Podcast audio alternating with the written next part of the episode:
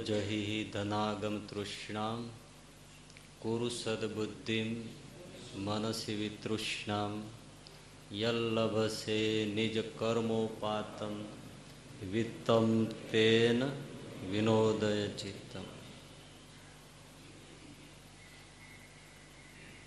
શંકરાચાર્યજી કહે છે કે હે મૂઢ ધનની તૃષ્ણા છોડ ગોવિંદનું ભજન કર યલ્લભસે નિજ કર્મોપાતમ આગલી પંક્તિની વાતો થઈ ગઈ છે, એટલે બીજી પંક્તિ ઉપર જ આપણે સીધી વાત લઈએ છીએ. યલ્લભસે નિજ કર્મોપાતમ વિત્તમ તેન વિનોદય ચિત્તમ. તારા પોતાના કર્મના અનુસારે જે સુખ સંપત્તિ મળે એમાં સંતોષમાન અને આનંદમાં રહે. તારા કર્મોના અનુસારે. કર્મ એટલે અત્યારે જે પુરુષાર્થ કરીએ એ પણ, અને કર્મ એટલે પૂર્વે પ્રારબ્ધ કર્મ જે ગત જન્મોમાં કર્મો કર્યા છે એના હિસાબથી. જે મળે એમાં સંતોષમાં. આપણે ત્યાં ચાર પુરુષ પુરુષાર્થની ચર્ચા છે. ધર્મ, અર્થ, કામ અને મોક્ષ. પુરુષાર્થ એટલે પરિશ્રમ ચાર માટે જ લોકો કરતા હોય છે. ધર્મને અર્થે મહેનત કરતા હોય, સાધના કરતા હોય, અર્થ એટલે પૈસાને માટે મહેનત કરતા હોય. કામ એટલે બધા સંસારના બધા ભોગ, ઈચ્છાઓ પૂર્તિ માટે પરિશ્રમ કરતા હોય.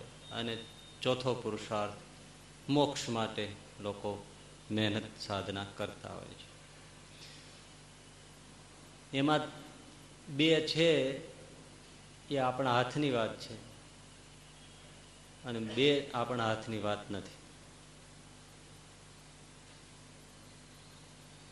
ધર્મ અને મોક્ષ એ આપણા હાથની વાત છે. આપણે જેટલું ધર્મ પાલન કરવું હોય, દાન પુણ્ય કરવું હોય, સત્કર્મ કરવા હોય, તો એમાં કંઈ ભાગ્યમાં ગોતવા ન જવાય. કરો તો થાય, ન કરો તો ના થાય. મોક્ષને માટે પણ જે પુરુષાર્થ કરવો હોય તો કરો. સ્વતંત્ર છે. પણ અર્થ પૈસો અને જે કાંઈ સુખ સુવિધા ભોગવિલાસ મળે, એમાં ભાગ્યની જરૂર ખરી. હોય તો મળે નહીં ના મળે. નહીં તો મળ્યું હોય તો જતું રહી. ઘણાને જોવો ને કમાય ઘણું, પણ પૈસો ટકે નહીં. જ્યારે જુઓ ત્યારે ખીસું કાલે. એ કંઈક હોય ભમરો એવો.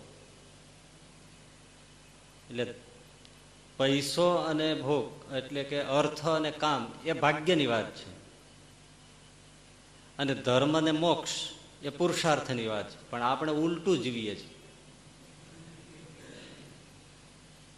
અર્થ અને કામ, એટલે પૈસો અને ભોગ વિલાસ, તો એ આપણે એમ માનીએ છીએ કે એ પુરુષાર્થ કરીએ તો જ મળે. પુરુષાર્થ ન કરીએ તો કાંઈ ના મળે.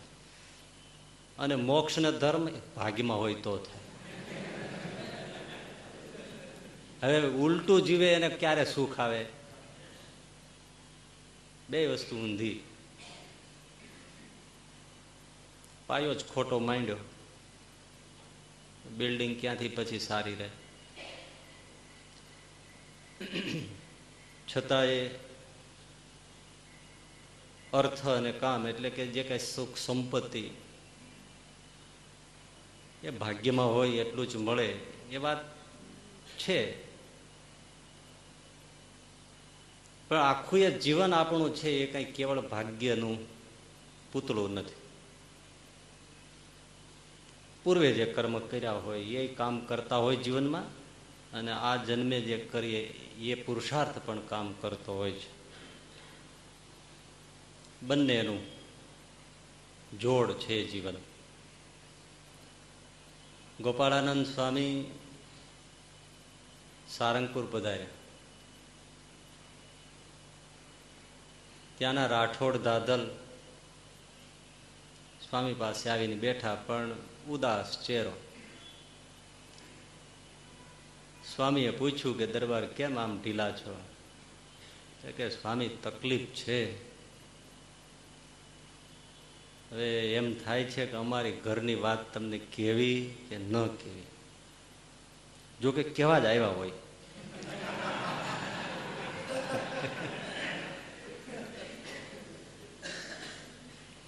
પણ આવી એક ડિસન્સી પાળવી પણ પડે તો આમ સામા માણસને સારું લાગે, જરા એમ લાગે બહુ આપણને કાંઈ સંભળાવીને પણ પકડશે નહીં એમ.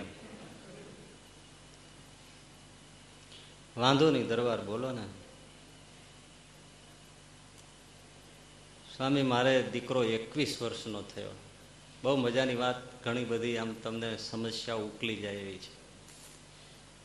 રોકડી વાતો તો આપણે ત્યાં ઘણી છે. મારે એકવીસ વર્ષનો દીકરો થયો, પણ સ્વામી, આના કરતા દીકરો ન હોય તો સારું.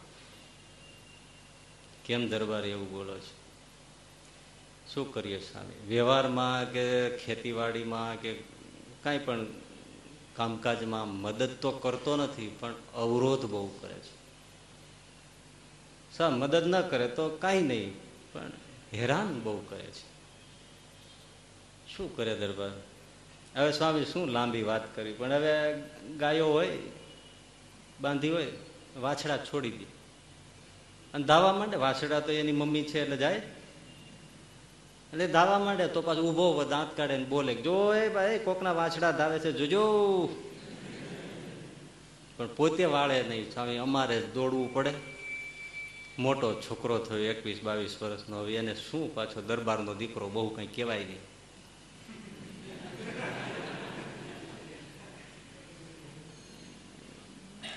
અમે બાંધીએ. ખેતરમાં પછી બળદ હોય, આ બધું હોય તો બધું જે કાંઈ વાવ્યું હોય એમાં બળદ ને બધા ગાયો ભેંસો છોડી દે. અને પછી બૂમ પાડે કે, જોજો, ઢોરા ચરે છે વાળજો નહીતર આપા કાંઈ નહીં રહીએ ઘરમાં દૂધ દોહેલા પીડ્યા હોય તો હાલતો જાય ઠેબા મારતો જાય ઢોળતો જાય કે, જોજો, ભાઈ, ઢોળાઈ જાય છે, રસ્તા મૂકતા નહીં કે. આવી અવળાઈ સ્વામી કેટલીક ગણાવી, આ તો મેં તમને નમૂના કયા. મદદ કરે નહીં, નુકસાન કરે. ખેતીવાડી આવી રીતે ખવડાવી દઈએ ગાયોને, ભેંસોને, વાછડાઓને ધવડાવી દે, વસ્તુઓને ઢોળી ફોડી નાખે, તોડી નાખે. તો કોને કહેવા જાવ?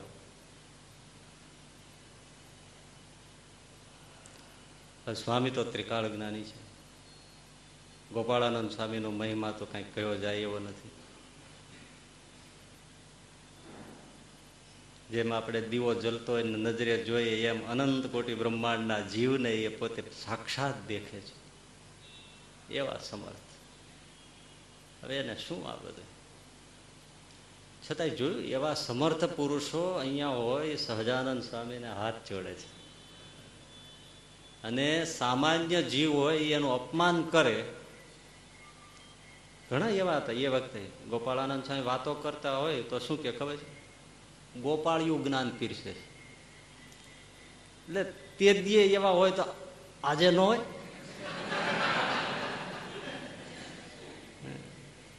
એટલે આવા હોય, જમાને જમાને હોય જ. એ એના માટે સ્પેશિયલ અવતર્યા હોય છે. એટલે ગોપાળાનંદ સ્વામી કે, દરબાર, તમને સત્સંગ થયો ને એ તો થોડાક વર્ષો થયા. વાત એ સાચી, પછી તમે સત્સંગમાં આવ્યા, આ બધો જોગ થયો. તમે નિયમ ધર્મ પાળતા થયા, એટલે શિક્ષાપત્રી પ્રમાણે વર્તતા થયા, આપણા સત્સંગના નિયમો પાળીને શુદ્ધ, નીતિમય જીવન જીવતા થયા. પણ એ પહેલાં તો તમે કેવા હતા એ બધું જાણો જ છો. તો તમે એના બધા ફળ ભોગવો છો. પણ સ્વામી કાંઈ આવા હોય? અમારે ચોખ્ખું કહેવું પડશે દરબાર? કયો તો સમજાય સ્વામી. સ્વામી કે, દરબાર તમે યાદ કરો. વર્ષો પહેલા તમારે ત્યાં એક માણસ કામ કરતો, ખેતીમાં તમે રાખ્યો હતો. એને કામ કરાવી, કરાવીને તમે તોડાવી નાખ્યો. પણ તમે એક પૈસો એને પગાર પેઠે આપ્યો નથી. પહેલાના દરબારો લોકો વેસ્ટ કરાવતા? બિચારે બહુ મહેનત તમે કરાવી અને એક પૈસો એને આપ્યો નથી. ચૂસો છે એને. યાદ છે? હા, સ્વામી, યાદ છે. બસ, એ આજે છોકરો થઈને આવ્યો છે. હવે વર્ષો પહેલાનું જે નામ ઠામ સહિત સ્વામીએ બધું કહી દીધું, પછી દરબારને શું એમાં સંશય? એ વાત તો સાચી છે બસ એ છે ને, એ આજે આવ્યો છે. અને આ તમારો દીકરો થઈને તમારું લેણું બધું પૂરું કરે છે. જે સ્વામી આ ક્યારે પૂરું થાય?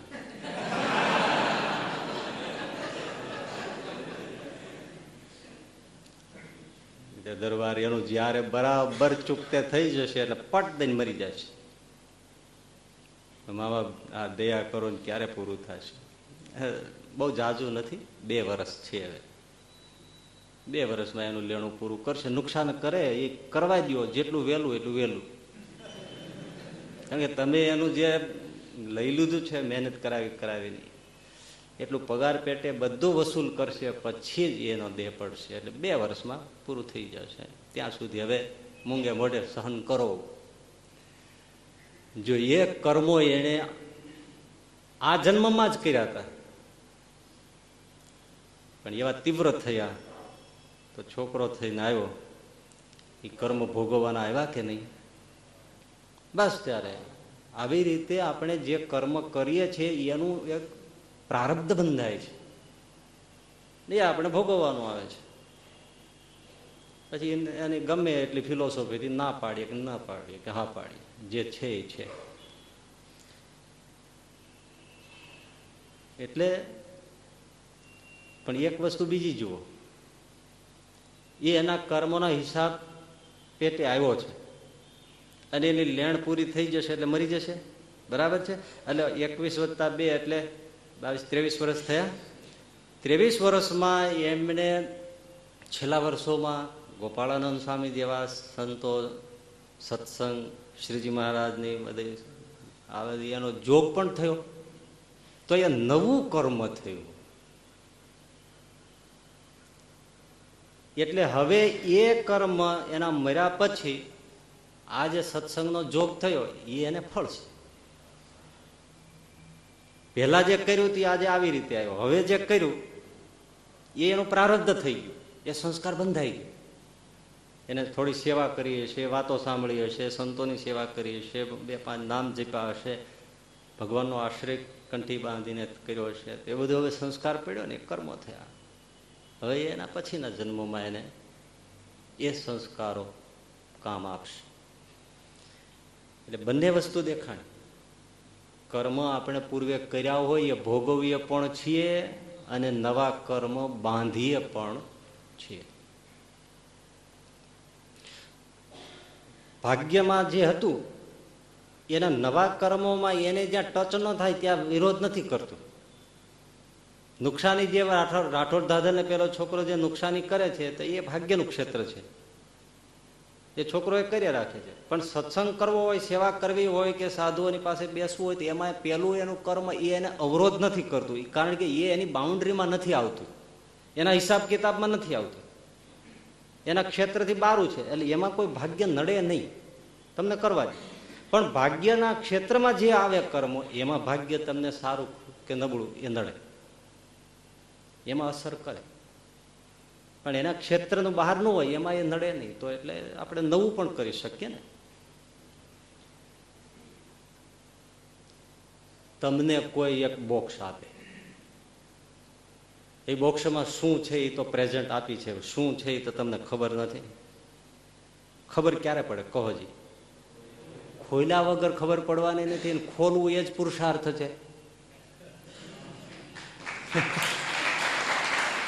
આપણું જીવન છે, એ પણ એક બંડલ છે, એક બોક્સ છે. ભગવાને આપણને ભેટ આપ્યું છે. લ્યો બેટે, આવ્યું છે. અમે તો તમને આવેલું પાર્સલ પહોંચાડીએ. હવે એ પાર્સલને જો આપણે ખોલીએ જ નહીં, તો કેમ ખબર પડે એમાં શું છે? એટલે પુરુષાર્થની પ્રાધાન્યતા છે. પુરુષાર્થ કરીએ, એ બંડલમાં જે હશે એ નીકળશે. એના ક્ષેત્રમાં જે આવતું હશે, ત્યાં સારો નરસો પ્રભાવ પાડશે. એના ક્ષેત્રમાં નહીં આવે તો એ કાંઈ તમને અડશે નહીં. તમે જે કરતા હશો એમ તમને છૂટથી કરવા દેશે. એમાં જરાય અવરોધ નહીં કરે. એટલે પુરુષાર્થ પ્રથમ છે. પછી પુરુષાર્થ ફળે પણ ખરો, ન પણ ફળે. એ આપણને ખબર નથી કે આના ઉપર ક્યાં અસર ભાગ્ય કરે છે. આપણે એટલું જ જાણીએ છીએ. આપણે પુરુષાર્થ કરી જાણીએ એટલી જ આપણી હેસિયત. કેટલો થાય એ પાછું આપણા હાથની વાત નથી. કરીએ થાય એટલો, કરી શકીએ શું થાય પછી કાંઈ ખબર પડતી નથી. એટલે પુરુષાર્થ અવળો પણ પડે અને સવળો પણ પડે. એ બધું પુરુષાર્થ કર્યા પછી ખબર પડે. બહુ સરસ મજાની વાત. કાપે ઉંદર કરંડીયો, મદારીનો કરંડિયો. સાપ બેઠો હોય, ટોપલો ઢાંક્યો હોય, રોટલા ટુકડા આવ્યા હોય, સુગંધ ગંધ રહી ગઈ હોય, ઉંદર રાતે ફરતો ફરતો આવ્યો. એને થઈ ગયું કે આમાં કાંઈક છે હું ખાઈ લઉં. હવે ઉંદર ઓલા કરંડિયાને કાપવા માંડ્યો કે અંદર જઈને હું લાડવો ખાઈ લઉં. કાપે ઉંદર કરંડિયો અને સાપ ઉંદરને ખાય. આમ જુઓ ઉદ્યોગે અવળું પડે ને ધાર્યું ધણીનું થાય. હવે એ તો વિચારો મહેનત કરી રોટલો ખાવા ગયો હતો એમાં ઓલો ઓલો સાવ નવરો ધૂપ બેઠો હતો. એને ઘરે બેઠા ભોજન આવ્યું લ્યો. હવે આમાં કઈ ઠેકાણું રહે છે ભાઈ? ઓલો નિરાયતે સૂતો હતો, એને ખોળામાં એમ રોટલો પીડ્યો. જિંદગી બહુ રહસ્યમય છે. પણ એટલું જ ધ્યાન રાખવાનું કે પુરુષાર્થ કરવાનો, પણ નીતિમય, ધર્મમય હકથી લેવાનું, પ્રામાણિકપણે પુરુષાર્થ કરવાનો એટલે ભાગ્ય હશે. એમાંથી જે સારું નબળું છે એ ઘણું સારું થશે. અને પછી મહેનત કરીને પછી છોડી દેવાનું, હશે, ભાગ્યમાં નહીં હોય દાવાદીઓને અને ભગવાનના આશ્રિત છીએ આપણે, તો આપણે એમ માનવું કે હરી ઈચ્છા, ભાગ્યમાં હશે તો થશે, નહીં હોય નહીં. એ એક ખોખલી આશ્વાસન માની શકાય. પણ આ સબીજમાં ભગવાનનો આશ્રય છે માનીએ ભગવાનની ઈચ્છા ભક્તિ થઈ જાય. દુઃખ કે સુખ ભોગવવાનું તો આવ્યું જ, પણ હશે મારા પ્રભુની ઈચ્છા. લ્યો, એ ભક્તિ થઈ ગઈ. તો કરવા જેવું તો એ જ ને. હવે ભાગ્યમાં હશે કે નહીં એ જવા દો ને. બસ, મારા ભગવાનની ઈચ્છા. તો ભગવાને એમ નોંધમાં લે સારું, મને યાદ તો કર્યો. તો એ એક નવું પાછું બંધાવ્યું તો ખરું. એટલે હંમેશા ભગવાનની ઈચ્છા માની અને સંતુષ્ટ રહેવા. અને એમાં બહુ ન શ્રદ્ધા આવતી હશે ભાગમાં નહીં હોય, એમ સંતુષ્ટ રહ્યો. પણ પોતાના કર્મ અનુસારે જે મળે એમાં સંતોષ માન. સંતોષ મોટી વાત છે. સંતોષ જેવું કોઈ સુખ નહીં રે તો નહીતર પછી ઓલું ઉંદર કરંડીઓ કાપવા જાય એવું થાય. વાત તો સાચી છે, સંતોષ તમે જો ને. તમને સરસ મજાનું જમવાનું આપ્યું હોય, રોટલી, દાળ, ભાત, શાક, ભજીયા, શ્રીખંડ, પૂરી, જલેબી સાટા જેટલું ગણી શકે એટલું આપ્યું હોય. હવે તમને ઓલી કાચરી જ જોઈતી હોય કોઠીંબાની અને એ ન આવે તો તમને શું થાય? મજા નથી આવતી. હવે એમાં વાક કોનો? આપણો પોતાનો ને, હવે ત્યાં જ ધ્યાન રાખ્યું. આ બધું પીરસ્યું પણ કોઠીમાં કાચરી છે. આને કોણ સુખી કરી શકે? અને રોટલો મરચું છાસ હોય તો કેમ છે? જલસા છે. તો એને કોણ દુખી કરી શકે? જુનાગઢમાં તમે આટો મારી આવો તો રાજા માંડલિક પાસે કાંઈ કમી હતી? છતાંય દુખી હતો. નરસિંહ મહેતા પાસે કાંઈ હતું? છતાંય સુખી હતો. બે એક જ નગરમાં રહેતા. પેલાને સંતોષ નહોતો આને સંતોષ હતો. બસ મારા ભગવાને જે આપ્યું છે, બસ છે. એક નગરનો રાજા. કમી તો હોય નહીં, અને કમી હોય તો સુખની સંતોષની. એને એક હજામત કરવા રોજ સવારે બાલદાઢી કરવા એક હજામ આવે. આમ છેટે દૂર જ રહીએ નાનકડું મકાન, બે ચાર બાળકો, ને પત્ની પોતે. કામ એટલું જ. રાજાને ત્યાં આવે, સવારમાં આવી જાય બાલદાડી કર્યા, પગચંપી કરી જાય, તેલ માલિશ કરી જાય ને જરા મસાજ ને બધું કરીને રાજાને મુજરો કરે એટલે રાજા એને એક રૂપિયો આપે. એ જમાને. પેલો લઈને જાય. પણ પેલો આવે ત્યારે આમ તમને લાગે કે જાણે આમ આનંદની લેરખી આવતી. એવો હસતો કૂદતો, હળવો ફૂલ જાણે આપણે કોઈ ટાયરમાં હવા ભરી હોય. ફૂટબોલનો દડો ઉછળતો ને એવો હળવો ફૂલ થઈને આવે. અને આ નગરનો રાજા છે, છતાંય ભારે ખમ. કોઈ સુખ નહીં. કોઈ સંતોષ, કોઈ આનંદ, કઈ એવું નહીં. અને પેલો આમ બાલમાં હાથ મજ આવે. થપ થપ આવે રાજાને બધું સારું લાગે, પણ રાજાને સતત થયા કરે. આને હું રૂપિયો દઉં છું, ત્યારે ખાવા ભેળો થાય છે, અને છતાંય એટલો બધો સુખી કાંઈ નથી.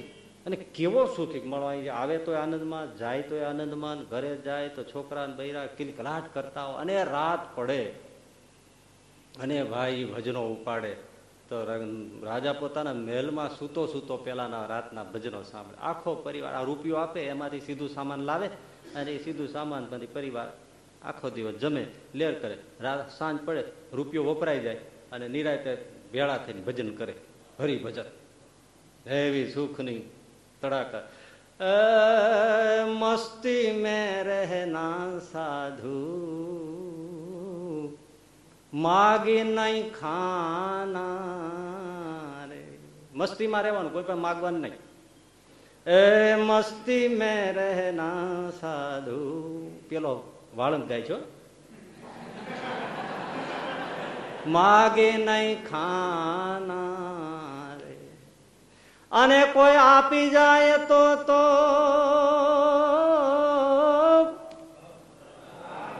હજી ટુકડે મેં છે ટુકડા ભઈ દેના મેરે લાલ લાલ મેરે દિલ મેં સંતો. લાગે વૈરાગી રામા, જોયું મેં તો જાગી હો. શીલવંત સાધુ ને વારે વારે વંદીએ પાનબાઈ. એ જેના બદલે નહીં વ્રતમાન. ચિત્તની વૃત્તિ જેની સદાય નીરમળી ને એ જેને મહારાજ થયા છે મહેરબાન શીલવંત સાધુ ને એવો એક તારા ઉપર ભજનો ગાય, પેલો રાજા છે ને એ આમ સાંભળી રાખે. ઓહો, આના સુખ ને શું કેવું ને મારા દુઃખ ને શું કેવું? આની પાસે કાંઈ નહીં અને આનંદ આનંદ ને આનંદ. અને હું કોઈ દિવસ સુખમાં નહીં. પછી તો એને થઈ ગયું કે આનું શું કરવું? કારભારીને વાત કરી. દિવાનજી જગજી મહારાજ, મારી પાસે કાંઈ કમી છે? તો ના. તો મને કોઈ જાતનું સુખ નહીં. અને પેલો જો હજામ. એક રૂપિયો હું આપું, ત્યારે આખું ઘર ખાવા ભેળું થાય. અને શું પણ દિવસ અને રાત આનંદ આનંદ ને આનંદ માણો હરિભજન કરે. હું તો ભજન સાંભળું તોય મને એમ થઈ જાય, આહા, હા, મને ભગવાને વાળંદ કેમ ન કર્યો? તે આનું કારણ શું એ મને તમે કહો ને, કારભારી. કારભારી બહુ હશો કે મહારાજ? માફ કર્યો મૂળ વાત એવી છે નવાણું નો ધક્કો નથી લાગ્યો એને. તે એ શું? એ છે. એને જેથી લાગશે ને તેથી આ બધું બંધ થઈ જશે. પણ એ શું? એ હું બતાવીશ તમને. અને ભાઈ, એને અજમાવ્યું. જોજો, આ નવાણું નો ધક્કો બધાને લાગે છે. બહુ મજાની વાત છે. દિવાનજી એ કારભારીએ શું કર્યું? એક કોથળી ને ત્યારે ચલણની સિક્કાને નવ્વાણું રૂપિયા એ કોથળીમાં ભર્યા, બાંધ્યા અને વહેલી સવારે પેલા હજામના બારણા આગળ કોથળી મૂકી દીધી. નવ્વાણું રૂપિયા. હવે એનો જોજો કેવો ધક્કો લાગે છે. પેલો વાળંદ સવારે ઉઠ્યો અને ભટકાઈ કોથળી જોયું, અરે, આ શું? જ્યાં ખોલ્યું, રૂપિયા. ગણ્યા નવાણું ખુશ થઈ ગયો. ખુદાને દિયા, છપર ફાડ કે દિયા? રૂપિયો તો કોને કડવો લાગે? જઈને ઘરમાં મૂકી દીધા. અને ભાઈ મોજમાં, મસ્તીમાં જે આવતો તો એનાથી વધારે વાવાઝોડા જેવી મસ્તી સાથે આવ્યો. રૂપિયા એક સાથે મળી જાય, તમારે શેર બજારમાં મોટું આમ લદ્દો મળી જાય. પછી તમારે બે ત્રણ શર્ટના બટન તૂટી જાય. એવો ખુશ થતો થતો આવ્યો અને પેલા રાજાને થઈ ગયું કે આ તો વધારે મસ્તીમાં આવી ગયું. એને કઈ ખબર નહીં. દિવાનજી જોઈ રાખે. એક રૂપિયો આપ્યો, ખુશ થઈને ઘરે ગયો. પણ એ જ્યાં ઘરે પહોંચ્યો, નવાણું દેખાણ. કે મારા નવાણું છે, નવાણું સારો આંકડો ન કહેવાય. સો હોવા જોઈએ. એટલે પેલો આપ્યો હતો ને એ કોથળી નાખ્યો. કેટલા થયા? ખાવું શું? એક રૂપિયો આપતા તે તેમાંથી ખાતા હતા. એટલે ઘરવાળા કે જાઓ જાઓ જાઓ, દૂધ લઈ આવો, સીધું સામાન લઈ આવો, કઈ રોટલા, શાક, જે કઈ લઈ આવો. નહીં, આજે કાંઈ નહીં. અરે ભૂખ્યા, ભૂખ્યું રહેવું પડે તો ક્યારેક. કેમ? ગરીબ લોકો નથી રહેતા? અને આ તને નથી ખબર નવાણું છે તેમાં સો કરવા પડે. પણ એને ભેળા ભેળા નહીં તન ન ખબર પડે. અમે છીએ, કાલ સવારે છોકરા મોટા થઈ જશે એના વીરા વરાવા, પરણાવા, એ છોકરા ચટીયું વગેરે રખડી સારું લાગે. કે ઘરમાં હોય તો વ્યવસાય થાય નહીતર ઘણા નથી, ચાલી વર્ષના વાહડા જેવા રખડતા. પૈસો હોય તો થાય બધું. અરે પણ આ તમને શું થઈ ગયું? શું થઈ ગયું? કાંઈ નહીં. રૂપિયો છે જે ભગવાને દીધો, તો બસ ભાગ ખુલી ગયું છે આપણે. આખો દી ભૂખ્યા તો કકડાટ થાય જ ને ભાઈ. બીજે દિવસે આવ્યો. તો ફેર પડી ગયો. ભૂખ તો ભાઈ મોઢાનું ઓલું જ કરી નાખે. રાજાને થયું કે આજે કંઈક મસ્તી ઓછી થઈ ગયો રૂપિયો આપ્યો, ગયો. ઈચ્છા તો થઈ, શુભ વસ્તુ એક, એકસો ને એક થાય. પણ હવે જો આજે મૂકી દઈશ, તો મારે કઈ ભૂખ ખગી તો થોડી થાય. અને આ છોકરા, એટલે વાલો આજે વાપરીએ એક દી વાપરે, એક દી એમાં નાખે. ફરજિયાત ધારણા પાણા શરૂ કર્યા.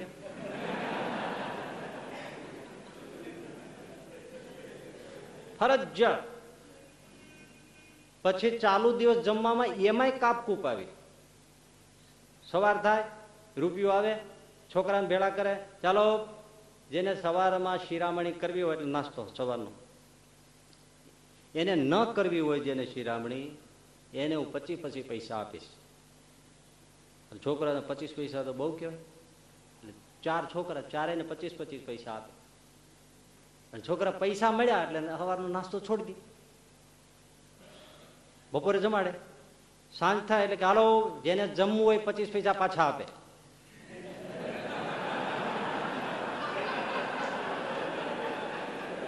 આમ રૂપિયો ફેરવે. સવારે આપે, સાંજે લઈ લે.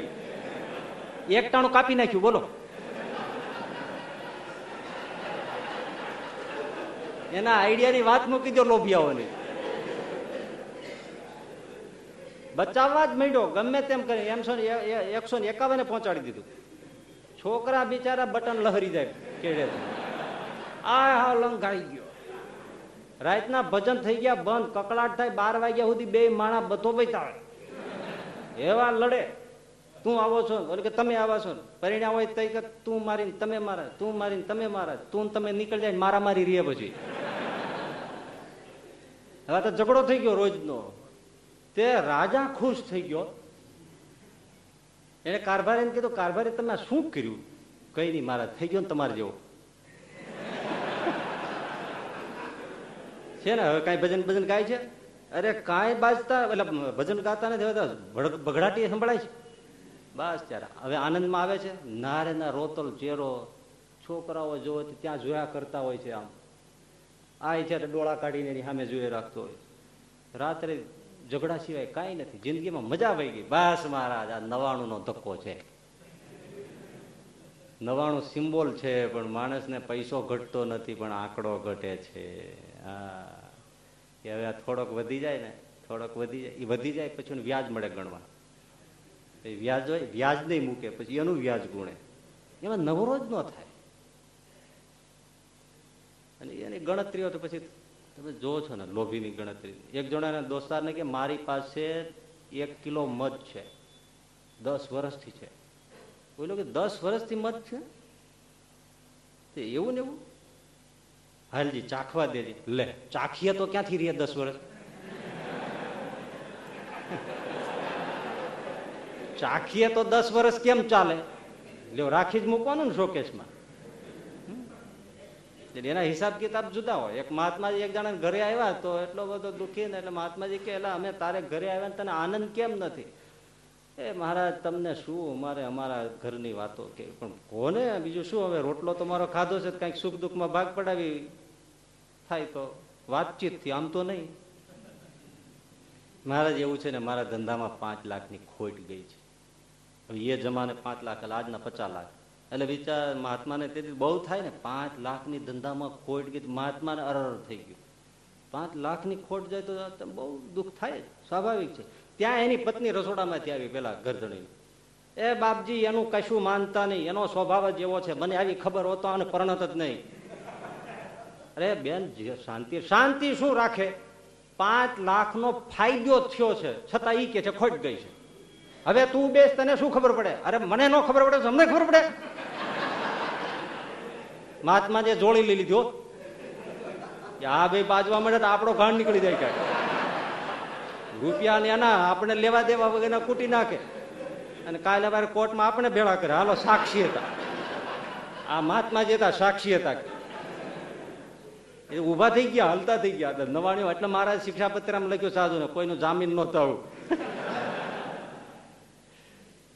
મહાત્માજી ઊભા થઈને હાલવાન ત્યાં પેલા બેન કે, મહાત્માજી, આંબળો ખરા, હું તમને સાચું કહું છું. આને ફાયદો થયો છે, આને તમે સુધારો કાંઈ, નહીં તો દુઃખી થઈ થઈને મરી જશે બેસો, મહેરબાની કરીને બેસો બેસાય બોલો બેન. એનું સાંભળતા ને મારું સાંભળો. એટલે વાત કરી. મહાત્માજી મૂળ એવી છે, એમણે જે ધંધો ચાલે છે, એ ધંધામાં એણે નક્કી કર્યું હતું કે આ વર્ષે મારે આ ધંધામાં દસ લાખ મળે. એ દસ લાખને બદલે એને પાંચ લાખ મળ્યા એટલે પાંચ લાખની ખોટ માને છે. હવે આનો ઈલાજ ખરો કોઈ. અને આવા નમૂના હોય છે. નથી હોતા એવું નથી. આ કઈ ખાલી બોલી વાત નથી. હકીકતમાં આવા હોય છે. ઘણા વર્ષો પહેલા એક જાણે બાવીસ લાખની લોટરી લાગી. તો ગવર્મેન્ટે બે લાખનો ટેક્સ નાખ્યો. કે બે લાખ તમે સરકારને આપી દો, વીસ લાખ તમારે. તે ઓલે એટેક આવી ગયો. બે લાખ અને એમાં મરી ગયો. એટલે બે લાખ દઈ દે, વીસ લાખ તો છે. પણ એ આ જેને અસંતોષ છે, એને જે છે એ નથી દેખાતું. અને નથી એના ઉપર નજર માંડે. તમે જુઓ ને આપણી બહુ સીધી સારી વાત.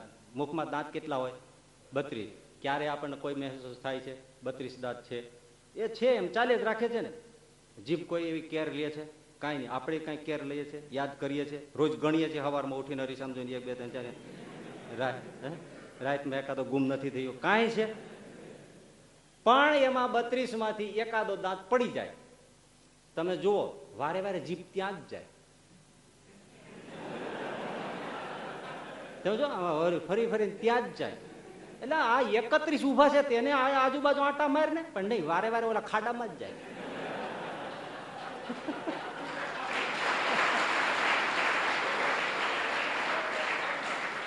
જે છે, એને માણસ કોઈ દિવસ માણતો નથી. બહુ સરસ મજાની એક પંક્તિ છે, બે પંક્તિ છે. શોધતા શોધતા સાંજ પડી અને જંખતા જંખતા જાય. આંખીમાં જાય આવી જાય ને. શોધતા શોધતા સાંજ પડીને જંકતા ઝંખતા જાય. મળ્યું તેને માણ્યું નહીં, ખોયા તણો ખચકાટ. અરે જીવતું અંતર ને અજવાળ જીવતું અંતર ને અજવાળ. જે છે એને માણને પણ લોભિયા, અસંતોષી. એની પાસે જે છે એનો આનંદ લઈ શકતા નથી. અને નથી, એની જ માથાકૂટમાં આખી જિંદગી કાઢી નાખે. એટલે કયું છે, આને આપણે બીજી રીતે પણ લઈ શકીએ. કે ભજન કરવું હોય તો સંતોષ રાખ. અસંતોષ હશે કોઈ ભજન નહીં કરી શકે. આ છે. સંતોષનો સીધો અર્થ શું છે? અલમ બુદ્ધિ. સંસ્કૃતમાં અલમ બુદ્ધિ એટલે બહુ થઈ ગયું. જે કાંઈ મળ્યું ઓહો હો બહુ થઈ ગયું. જે કાંઈ મળ્યું ઓહો, બહુ થઈ ગયું. બસ. તો જ ભજન થાય. નહીતર ભજન ના થાય ભજન ના થાય. ભજન થાય નામ લે તો નામની હારવાર પાછી પ્રાર્થના થાય. હજી દેજો હજી દેજો હજી દેજો. ઠાકોરજી કે કેટલું દેવું? તને ધરવ જ નથી.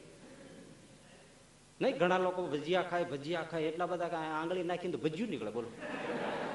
એને કેમ પહોંચવું? જેને આ ભૂખ કરતા આગળ વધી જાય. એક જણો ખાતા ખાતા આડો પડી ગયો.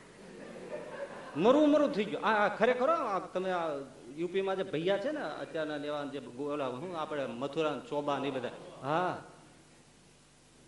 જમતા જમતા જાય પ્રાણ, તેના આપણા કુળમાં વખાણ. લે. ખાતા ખાતા મરી જાય, એના કુળમાં વખાણ થાય. વારે વાહ, મરદ છે. શું અને આવા હોય, પડી જતા, મરી જતા, ઘણા મરી જતા, હા. ખાતા ખાતા મરી જાય. તે જણો ખાતા ખાતા આડો પડી ગયો. તો એ વખતે કઈ લગ્ન પ્રસંગમાં એક વૈદરા જ છે તરત એની પાસે ખલેચી છે. દોડીને આવીને કીધું ભાઈ હવે છે આલો એક ગોળી ખાઈ લ્યો તરત સારું છે ગોળીની જગ્યા હોય તો લાડવો ન ખાઈ જાવ હજી એને લાડવો ખાવો છે. આ સુખી થાય?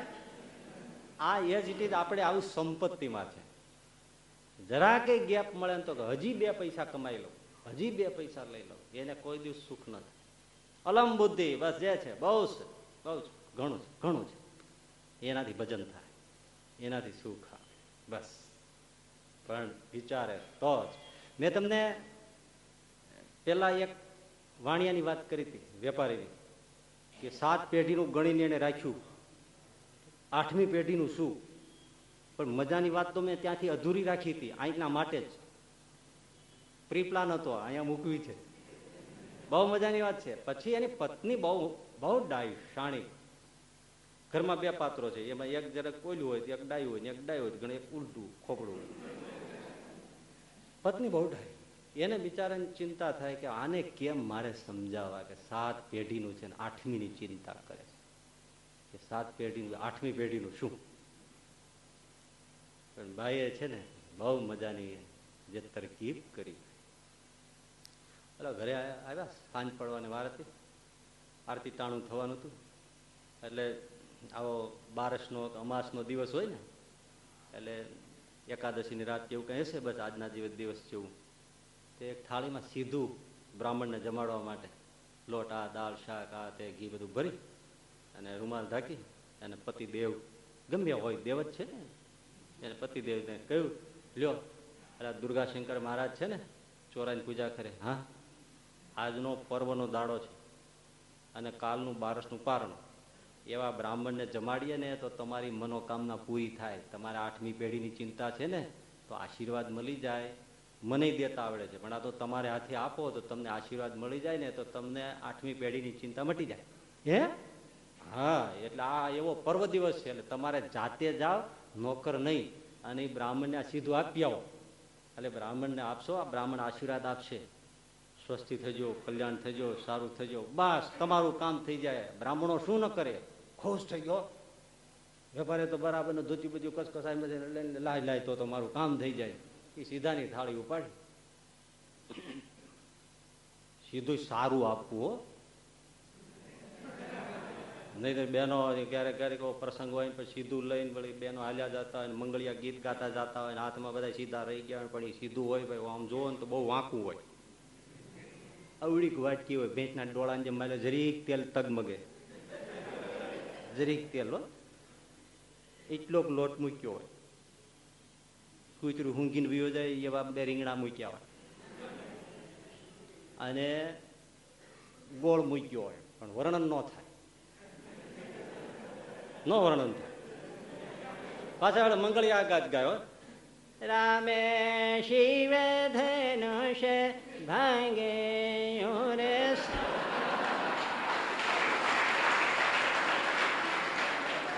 સાંભળો તો ખરા પણ. સદી સીતાને વરિયા સરી રામ રામે. છે ભાંગી ત્યાં મંદિર આવી ગયું, પૂજારી ખીજાણો.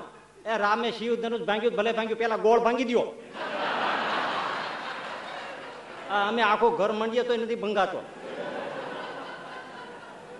ક્યાંથી ગોતીને લાવો છો પણ અહીંયા તો શેઠાણી બહુ સારો ભાવથી સીધો આપ્યો તો આ તો વચમાં કહી દેવાય ને એટલે સારું સારું દેવું ઠાકુરજીને એમ. તમે મને, હું આ તો એક ખાલી આમ નહીં, આમ સિરિયસલી કહું. આજુબાજુ અમે ક્યારેય નીકળીએ ને કેવા મજાના સફરજન, કેવા મજાના જામફળ, કેવા રેકડીમાંથી દડી જાય એવા દાડમ એવું બધું હોય. મંદિરમાં જઈને અવડા અવડા દાડે અવડું અવડું જામફળ. એમાં અડધામાં તો ચાંદી હોય ને અડધા માંડ માંડ સારું હોય. તે ઊંઘીને ત્રણ દી આવે. આપણને થાય, આવું શું કામ દેતા અને ઘરે લઈ જાય ટનાટન બિગ બજારમાં સારામાં સારા રેકડીમાંથી આગા વાગા તારવી અને સરસ મજાના ઘરે લઈ જાય. અને પાછા કે, હે ભગવાન અભિરે ભરજો.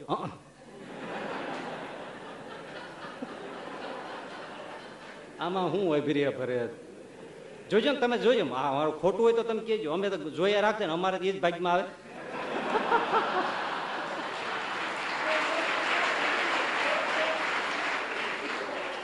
હાલો કે એકાદશી છે તો કંઈક ફ્રૂટ ખાઈ. ત્યાં જાય તો અમારા માટે બેઠા હોય આમાં આમ. આખો ત્યાં પીડ્યા હોય. સાંજે ત્યાં આવે. એક તો એના માલા માલ ગોતીને કાઢ્યા હોય એટલે ભાઈ, ઠાકોરજીને કંઈક સારું દો સારું ઠાકોરજીને દો તો અમે સારું પામીએ. હશે ભાઈ સારું દેનારા ઘણા છે, પણ આ તો એમ કે ઠાકોરજીને અમારે કઈ ખાવું છે, ખાવાની કઈ ખોટ છે, એવું થોડું છે. ના પાડી એટલું આવતું હોય, પણ આ તો એમ કે ઠાકોરજીને સારું આપે. આપણો બાપ છે, એ જ આપણને અન્નદાતા છે. આપણે એની આગળ સારું નહીં મૂકીએ તો હું કઉ છું ને, ભલે એક બાજુ મને ગમે નહીં, એક બાજુ એમ પણ થાય. આ મોટા મોટા દેવ મંદિરો હોય તો ઠાકોરજીને કેવા આડવા છે, પણ છતાંય વાત કરી દઉં. સરસ મજાના કરોડોના મુગટ ને ઘરેણા ના તે બધું ધરાવે જ છે ને. આપણને એમ થાય કે આટલું બધું મંદિર આમ શું કામ? એક વાત સાચી. બીજી બાજુ એમ થાય, દુનિયામાં નગતા લોકો, ફિલ્મ એક્ટ્રેસ બધા કરોડોની જ્વેલરી પહેરીને ફરતા હોય, ત્યારે તો અનંત કોટી બ્રહ્માંડનો ધણી એ આપણો બાપ છે, એને આપણે શણગાર ન કરી તો કોને કરીએ? એટલે એને તો હોય જ ને. હે? કોઈ કોઈ એક્ટ્રેસના બંગલા જોવા એક્ટરના બંગલા જોવા માટે લોકો જતા હોય ખાસ, તો આપણા બાપના એવા ભવ્ય મહેલો જેવા મંદિરો હોય કે ત્યાં લોકો આવીને ચકરી ખાઈને પડી જાય કે વાહ, પ્રભુનો દરબાર તો જુઓ, એટલે એક બાજુ હોવો જ જોઈએ, કેમ ન હોવો જોઈએ હો છતાં વિવેક પણ છે કે ઠાકોરજીને ચરણે આવતું હોય, એમાંથી ગરીબોની સેવા થાય, ગાયોની સેવા થાય, સંસ્કૃતિનું રક્ષણ થાય, એ બધું થાય. ભોગવિલાસ નહીં. પણ એક બેઠો છે રાજા ધીરાજા હરિકૃષ્ણ મહારાજ હોય, ગોપીનાથજી મહારાજ બિરાજતા હોય આમ જોઈને તેમ તો થાય ને કે વાહ. તમે દર્શનાર્થીઓ ને અહીંયા હીરાન અહીંયા હીરાન અહીંયા હીરાન અહીંયા હીરાન અહીંયા હીરાન, તો પછી આ હું એમનું કોરો ઊભો એને કઈ જોતું નથી, પણ એ ભક્તોને ભાવ થતું છે ને, મારે એને કંઈક આપવું જ છે, આપવું જ છે, આપવું જ છે આપવું છે. જામનગરમાં એક સોની આવતો ને પૈસા ટકે બહુ સુખી થઈ ગયો ને, જોજો, આપણે હંમેશા ભગવાનને દુઃખમાં જ ભાગ પડાવવા જાય છે. સુખમાં કોઈ દી ભાગ નથી પડાવવા જાય. તમે કોઈ એવી પ્રાર્થના તમે જોજો, તપાસો. ક્યારે એમ ભગવાનની પાસે આવીને કીધું, એ મહારાજ, સુખ બહુ છલકાય છો માગજો કઈ જોતું હોય. એક પણ બોલો, કોઈ બોલ્યું હોય કે? અને દુઃખ આવે એ ભગવાન, જરાક કંઈક મદદ કરો, હવે તો મારો ઢાંઢો ભાંગી ગયો. પણ પાંચ પૈસા વધી જાય મળે સંસ્કૃત પેલી સંપત્તિ છલકાવે ત્યારે ક્યારે એમ થાય છે? એ વાલા, બહુ દીધું છે. માગ માગ તારે શું જોઈ છે? વાપરવાનું કેજે તે જામનગરમાં સોની બે પૈસા વધારે કમાઈ ગયો એને નાડ્યું તૂટકે એવો ભાવ ભક્ત તે ઘનશ્યામ મહારાજ પાસે આવીને કે, પ્રભુ, બહુ સારું કમાણો છો. કઈ જોતું જ કેજો માગજો, પછી કેતા નહીં, હોની માજે કીધું નહીં. આવી પ્રાર્થના કરી. બીજી કોઈ પ્રાર્થના નહીં. એ બહુ છે, બહુ આવ્યું છે. ધાર્યું નહોતું એટલું કમાણો છું. રોજ આવીને કે કંઈક જોતું જ કેજો તમને જોતું ન હોય હું દઈ દઉં તો તમને ભાવે નહીં. માટે જોયું એવું માગી લ્યો. કેજો પછી મને કેતા નહીં તે કઈ કીધું નહીં. મારો આવો આવો. ઠાકોરજી હલવાના કાને મારે કેવું કેમ કેવી આઈડિયા મારી એને? જોતું હોય કેજો હવે બોલ્યા વગર છૂટક્યો છે. જોતું હોય કેજો પછી કેતા નહીં હોની માજે કીધું નહીં. હા. આ આવી ને બપોર એટલે સવારને હા બે ટાણા ગગલાઈને વિયો જાય. પણ મારો ભાવ થયો. અને એક દિવસ કોઈ નહોતું. અને હોની માજન આવ્યો હવાનું ટાણું. એ ગાને શ્યામ પ્રભુ વા અક્ષરાદેશ તમારે કશી કમી નથી. પણ મને બહુ આવ્યું છો ખૂબ સારું છે. કઈ જોતું જ માગજો. અનેક શ્યામ પ્રભુ જામનગરનો બોલ્યો, રોજ શું ક્યાં કરે? કેજો કેજો. તારે આંખ્યું નથી? કોડા છે? આ હાથમાં કડા નથી. બે સારા સરસ મજાના સોનાના કડા બનાવી આવી દે. હા. સોની જોઈ રહ્યો વાસ, પ્રભુ, મારે આ જ જોઈતું હતું આ જ જોઈતું સરસ મજાના કરાવી દો. એમાં શું? અને પ્રભુ સ્થિર થઈ ગયા. સોની માજને સરસ મજાના કડા બનાવી, ઘનશ્યામ પ્રભુને જામનગરમાં ધરાવ્યા. કહેવાની વાત શું છે? સુખ આવે ત્યારે ઠાકોરજીને કેવું જોઈએ. પ્રભુ, જોજો, માગજો. પછી કેતા નહીં, કીધું નહીં. હા. પણ આ તો દુઃખ આવે, તઈ બોર બોર જેવડા આંસુ પાડીને આવે. અને જુઓ ને, પરીક્ષા આવે ત્યારે જ છોકરાઓ મંદિરમાં આટા મારે. બાકી કોઈ દેખાય નહીં. બધા ફિલ્મો માટા મારતા હોય. આ તો સારું છે આવો છો તો આવવા દે છે. એટલે પેલા ગોરા શેઠાણી આપ્યું સીધું. ગૌર મહારાજ પાસે આપી આવો આવી. ખડકી ઘકડાવી દુર્ગાશંકર બહાર આવ્યા. અરે શેઠ, તમે? હા, સીધું આપવા આવ્યો છું. કાલે બારસનું પારું પર્વનો દિવસ. જમજો આશીર્વાદ દેજો. દુર્ગાશંકર કે શેઠજી માફ કરજો. સીધું તો એક જણાનું આવી ગયું છે. હું તમારું સીધું નહીં લઈ શકું. અરે આવી ગયો હોય તો રાખો ને પછીના દિવસે ખાજો. ના બાપા. જેને આજે દીધું છે એ કાલે દેશે. હું આગલા દિવસનું નથી રાખતો. જેણે આજે મોકલી દીધું કાલ માટે, એ કાલે પરમ દિવસે માટે કોઈને કોઈ મોકલવાનો છે. હું એવી રીતે સંગ્રહ નથી કરતો. લઈ જાઉં હે? શું વાત કરો? હા. અરે કામ નહીં. આ નહીં. તમે લઈ જાઓ. મારા ઘરમાં નહીં. એક દિવસનું ઠાકોરજી આપ્યું. બસ, આજે આપ્યું, કાલે આપશે. શેઠ વિચારમાં પડી ગયો. તો વિચાર કરો. કાલનું નથી. કાલનું આવ્યું છે, પરમ દિવસો નથી. એ માણસ એમ કહે છે કે હું રાખતો નથી. જેને આજ દીધું છે એ કાલે દેશે શેઠ રૂમાલ ઢાંકીને વિચારે ચડી ગયો. કે આમાં ગરીબ કોણ ને તવંગર કોણ? વાત આવે ને વિચારમાં. જો કેવી કેવી પેલી શેઠાણીએ વાત માંડી. શેઠ, આવ્યા હોત? શેઠાણી પાસે થાળી મૂકી આ શું કર્યું તમે? લોભની મૂર્તિ? શેઠાણીને ખબર હતી. એને જ મોકલાવી દીધું તું. એને જ મોકલાવી દીધું તું ને નેચર જાણતા હતા આ સંતુષ્ટ બ્રાહ્મણ છે, આજે આવી જાય પછી લેતો નથી.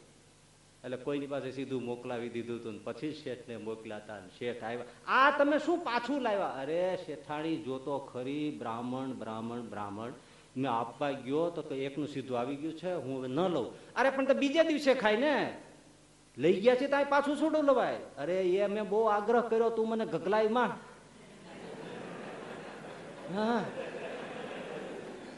પણ એ કે હું રાખતો નથી. હે? ના પાડી દીધી? હા, કે આજ જેને આપ્યું છે, એ કાલે આપી જ રહેવાનો છે. શેઠાની કઈ કઈ વિચાર આવે છે? હા, તે કીધું તું કે એના આશીર્વાદ મળશે ને. તો આઠમી પેઢીનું થઈ જશે ખરેખર એનો એવો આશીર્વાદ મળ્યો ને, મારો દિમાગ ખુલી ગયું, હૈયું ખુલી ગયું. જેઠાણી, જેની પાસે કાલનું નથી, એને આટલો સંતોષ છે. અને મને હાથ પેઢીનું છે તો સંતોષ નથી. બળી એમાં દિવાળી કાલથી શેઠાણી આપણા દરવાજા ગરીબોને માટે ખુલ્લા મૂકી દેજો. આપણે ભગવાનને ભરોસે જીવશું. ભગવાનને ભરોસે જીવ એક બ્રાહ્મણને જો આવી રીતે આપી રહેતો હોય તો આપણે એને ભરોસે રહીએ તો આપણને શું નહીં આપે? આપણે કઈ ચિંતા કરવાની બસ. એટલે સુખી થઈ ગયો. નહીં તો દુઃખી હતો. અને આ વાત ખોટી થોડી છે. આ કઈ મનોરંજન થોડું છે એમ. ગીતામાં ભગવાને કીધું છે ને, મારો ભક્ત થાય છે, મારો આશ્રય કરે છે. યોગ ક્ષેમ વહામ્યહમ હું એનું ભરણ પોષણ કરું છું. કેવી રીતે વહન કરું છું? ગધેડો ભાર ઉપાડે એમ સાહેબ. વહામી. તે શ્રીધર સ્વામી ગીતાની ટીકા લખતા હતા દદામી યોગ ક્ષેમ વહામ્યહમ, વહામી આવ્યું ને એને ખટકો લાગ્યો. ઠાકોરજી, વહન કરે, ઘોડા બળદા ગળદની ગધેડાની જેમ વહન કરે, દદામી હોવું જોઈએ. તેણે કલમથી ચેકો મારી દીધો. વહામી કાઢીને દદામી કરી નાખી. ગીતામાં. અને પછી એને સંધ્યાનો સમય છે નાવા માટે નદીની કિનારે રહી ગયા. એ વખતે આ બનેલી વાત એક છોકરો આવ્યો, માથે મોટો ટોપલો, એમાં લોટ, દાળ, શાક બધી વસાલા. સીધો સામાન, મોટો ખાસો ભરીને. પંદર દિવસ ચાલે એટલું સીધું સામાન. એ છોકરો આંગણામાં આવી સાત પાડ્યો ગોરાણીમાં હા, એવું મીઠું બોલ્યા ને, ગોરાણી બહાર આવ્યા. હા, લ્યો આ સીધું સામાન. રાખો, અમારે શેઠે મોકલ્યું છે. હા હા, બેટા, વાંધો નહીં, મૂકો. હા, પણ દીકરા, આ તને મોઢામાંથી લોહી કાં નીકળે? લોહી દદડ્યા. બુંદ બુંદ બુંદ બુંદ એમનો લોહી ચાલ્યું જાય. આ શું થઈ ગયું? આવો માસૂમ છોકરો, બેટા, તને જોઈ વાલો લાગે અને તને આ મોઢામાંથી લોહી કેમ નીકળે? ગરાણીમાં માફ કરજો, તમે કંઈ કહેતા નહીં. તો હું સીધું લઈને આવતો હતો ને, રસ્તામાં તમારા પતિ મળ્યા. એને મને મારા જીવ ઉપર મને એવો ઘા માર્યો ને, એટલે લોહી નીકળ્યું છે. એ તમે તમારા પતિને કહેજો કે સીધું દેવા આવતો હતો. તો એને જીવ ઉપર શું કામ ઘા કર્યો? એને ઘા માર્યો એટલે આ લોહી નીકળ્યું છે. અને છોકરો અદ્રશ્ય થઈ ગયો. એ કોઈ નહોતો પણ કોણ હતો? ભગવાન કૃષ્ણ હતા. શેઠાણી રાહ જોવે છે. હમણાં આવે એટલે ઉતડી નાખું. આવ્યા. તમે તો કેવા છો? આ સીધું સામાન મૂકવા આવેલો છોકરો આવતો હતો રસ્તામાં તમને મળ્યો. અને જુઓ, આ લોહી એનું પીડ્યું મને કોઈ રસ્તામાં મળ્યો નથી. અરે, એમણે કીધું, મને રસ્તામાં મળ્યા ગોર બાબા અને સીધું સામાન આપવા જાવ છે એમ કીધું તોય મને મારા જીવ ઉપર ઘા કર્યો અને આ લોહી દદડી ગયું. હે? તને એમ કીધું? ધ્રુસકે ધ્રુસકે શ્રીધર સ્વામી બેસીને રડવા ગોરાણી, સાંભળી લ્યો. ભૂલ મારી જરૂર છે. ને ગીતા ઉપર ચેકો માર્યો ને એ એની જીભ ઉપર ચેકો પડ્યો. કાપો જીભ ઉપર પડ્યો કે મારા વેણ ઉપર એને આ ઘા કર્યો. વહામી જ છે, દદામી નહીં, હું દેવડાવા કે એમ આમ નથી આવતો. ભાર ઉપાડીને મારા ભક્તોને આપવા આવું છું. એ જ તો મારો ભગવાન પણ છે. હું વહન કરું છું. અને શ્રીધર સ્વામીએ પાછો સુધારો કરી નાખ્યો. વહામી જ છે. દાદામી મૂકી શક્યા હોત ને, તમે જો એક એક શાસ્ત્રને કાંઈ ઉપાડ. અને આ આપણો બોજો એ નહીં ઉપાડતા હોય તો કોણ ઉપાડતું છે ભાઈ? એ તો આપણને ખબર નથી. આપણને ખબર નથી પણ ભાઈ, ઉપાડે છે કોણ? એ જ ઉપાડે છે. હું કરું હું કરું એ જય જ્ઞાનતા શકટનો ભાર જેમાં શ્વાન તાણે શકટ એટલે ગાડું. ગાડું ભરેલું ભાર સાથે, મોટો ભર ભરેલો. એની નીચે ગાડા છે, કૂતરું ગરી ગયું. એટલે બળદ આખું ગાડું ખેંચે. તો કૂતરાને પૂછડી પટપટાવતો હાલતો જેમ કે, આ બધું હું ઉપાડું. હા. હમ. આ બધું હું ઉપાડું. શું નરસિંહ મહેતાએ વાત મૂકી છે? હું કરું હું કરું એ જય જ્ઞાનતા શકટનો ભાર જેમાં શ્વાન તાણે, સૃષ્ટિ મંડાણ છે સર્વ એણી પેરે બધાની આ સમજણ છે. સૃષ્ટિ મંડાણ છે સર્વ એણી પેરે પણ જોગી જોગેશ્વરા કોક જાણે હું કરું હું કરું એ જ અજ્ઞાન એ તો કોઈ સતજોગીઓ જાણે છે કે ભાઈ, આ તો ઉપાડનારો કોઈ બીજો છે અને આપણે કૂતરા જેવા થઈને માનીએ છીએ કે આ બધું હું વહન કરું છું. મોહમ્મદ પૈગંબર સાહેબ પથારીએ સૂતા છે. મૃત્યુના દિવસો ગણાય છે. રાત પડી ગઈ છે. બનેલી ઘટના છે. એક બે પ્રસંગ કહીશ, પછી આગળ વધી. ઊંઘ આવતી નથી. પડખા ફેરવે છે. કેમ આજ હું નીંદ નથી આવતી? કેમ બેચેની થાય છે? કેમ મને પ્રાણ પીડાય છે? આટલી ખુદાની બંદગી કર્યા પછી મને અશાંતિ કેમ છે? તાળી પાડીને પત્નીને બોલાવી. આવ્યા હા, મને નીંદ નથી આવતી હો. મને ચેન નથી. મને અજંપો થાય છે. ક્યાંક કચાશ છે. મેં તપાસ્યું. મારાથી ભૂલ પડી નથી. ખુલે ખુલ્લું બોલ ને તે કઈ ભૂલ કરી છે? આજ આમ કેમ થાય છે? આંખમાં આંસુ આવી ગયા કે હા, મેં ભૂલ કરી છે. શું કરી છે? તમે બીમાર છો ને, અને મને થયું કે રાત પડે અને કાંઈક તમને ઔષધની જરૂર પડે. મેં અભાગણીએ પાંચ દિનાર સાચવીને મૂકી રાખ્યા છે. મોહમ્મદ પૈગંબરની જીવનની હંમેશની એક રીતિ હતી કે રાત પડે ત્યારે ઘરમાં કશું જ નહીં રાખવાનું. બધું જ આપી દેવાનું. સાવ ચોખ્ખો ઓટલો કરી નાખવાનો. જેને આજ આપ્યું છે, એ કાલ આપવાનું શું કેવી કેવી લોકો જીવ્યા છે, જોવો તો ખરા તમે. કોઈ દિવસ કાંઈ ન હોય, પાંચ દિનાર રાખ્યા, ઔષધ ને બાને માફ કરજો. આરા એટલે અજંપો છે. અજંપો મારું મોત બગાડીશ તું. શું કરું? તો કે જે આપતો રહે છે ને હંમેશા આટલા આટલા વર્ષોથી એ લેનારો પણ મોકલતો એટલે બારણું ખોલીને આપવા માટે નીકળી જાઓ. એ ભગવાન લેનારો પણ છે ને દેનારો પણ. જોજો કેવી મોટી વાત છે. આપણે ઘણાને દઈએ છીએ તેમ માનીએ છીએ ફલાણો લે છે ને ફનાલો લે છે ને પેલો લે છે ને હું આપું અરે ભાઈ ની દેનારો પણ એ છે ને લેનારો પણ એ છે. જાઓ, લઈને નીકળો, ત્યાર પછી જ મને ચેનની ઊંઘ આવશે. અને એમના પત્ની પાંચ દિનાર અરબસ્તાનનું ચલણ દિનાર એ લઈને બહાર નીકળ્યા જેવો દરવાજો ખુલ્યો ત્યાં એક ભિખારી ઊભો છે. ઓહો. શું? મારે બહુ જરૂર છે દ્રવ્યની. કાંઈ હોય તો આપશો માં લ્યો આ પાંચ દિનાર છે. લઈ બહુ ખુદા તમારા અચ્છા કરે. દરવાજો બંધ કર્યો. મોહમ્મદ પૈગંબર સાહેબ નિરાતે બંદગી કરી અને એ જ ક્ષણે એમને શરીર છોડી દીધું. કેવી મોટી વાત છે. એક ભગવત ભક્ત સુખી પરિવાર એક લાડકી દીકરી. દીકરીએ કહી રાખેલું બાપ પિતાજી, કોઈ સુખ સંપત્તિ વાળા હોય એવાને મને નહીં પરણાવશું. પણ જે ખુદાનો બંદો હોય, ભગવાનનો ભક્ત હોય, પરમ સંત હોય, સંત વૃત્તિથી જીવતો હોય, એવો કોઈ યુવાન મળે, તો મને પરણાવજો, નહીતર મારે પરણવું નથી. આવું એને કહી રાખેલું. મા બાપ ઘણી જગ્યાએ જોઈ રાખે. એ તો ખૂબ પૈસાદાર હતા. એમાં એક ગરીબ માણસ મળ્યો, પણ સાવ સામાન્ય ગરીબ. સામાન્ય પરિસ્થિતિ, અતિ ગરીબ. પણ ભક્તિ એટલે ભાઈ નરસૈયાનો અવતાર જો. એટલે એમને થઈ ગયું આ યુવાન છે એની આંખમાં ઠરે છે દીકરી માટે. એટલે વાત કરી, અમારે દીકરી છે, તમારી સાથે પરણવાની ઈચ્છા છે. તમારે પરણવાની ઈચ્છા ખરી? તો કે જેવી ભગવાનની ઈચ્છા. સામેથી આવતા હોય એ હરિની ઈચ્છા હશે. હું ક્યાંય ખોળવા જતો નથી. લે. એને પરણાવો હોય તો પરણાવે. એટલે ભાઈ પરણાવો છે તો પરણશું. એને એમનેમ રાખવા હોય તો એમનામ જ છે છે કઈ સંકલ્પ? ધામધૂમથી પરણાવ્યા. દીકરી કોઈ પણ કર્યાવર લીધા વગર નીકળી. ગયા, તૂટેલું ફૂટેલું મકાન, એકાદી ખાટલી, એકાદી માટલી, એવી બધીની સંપત્તિ. ઘરમાં પ્રવેશ કર્યો.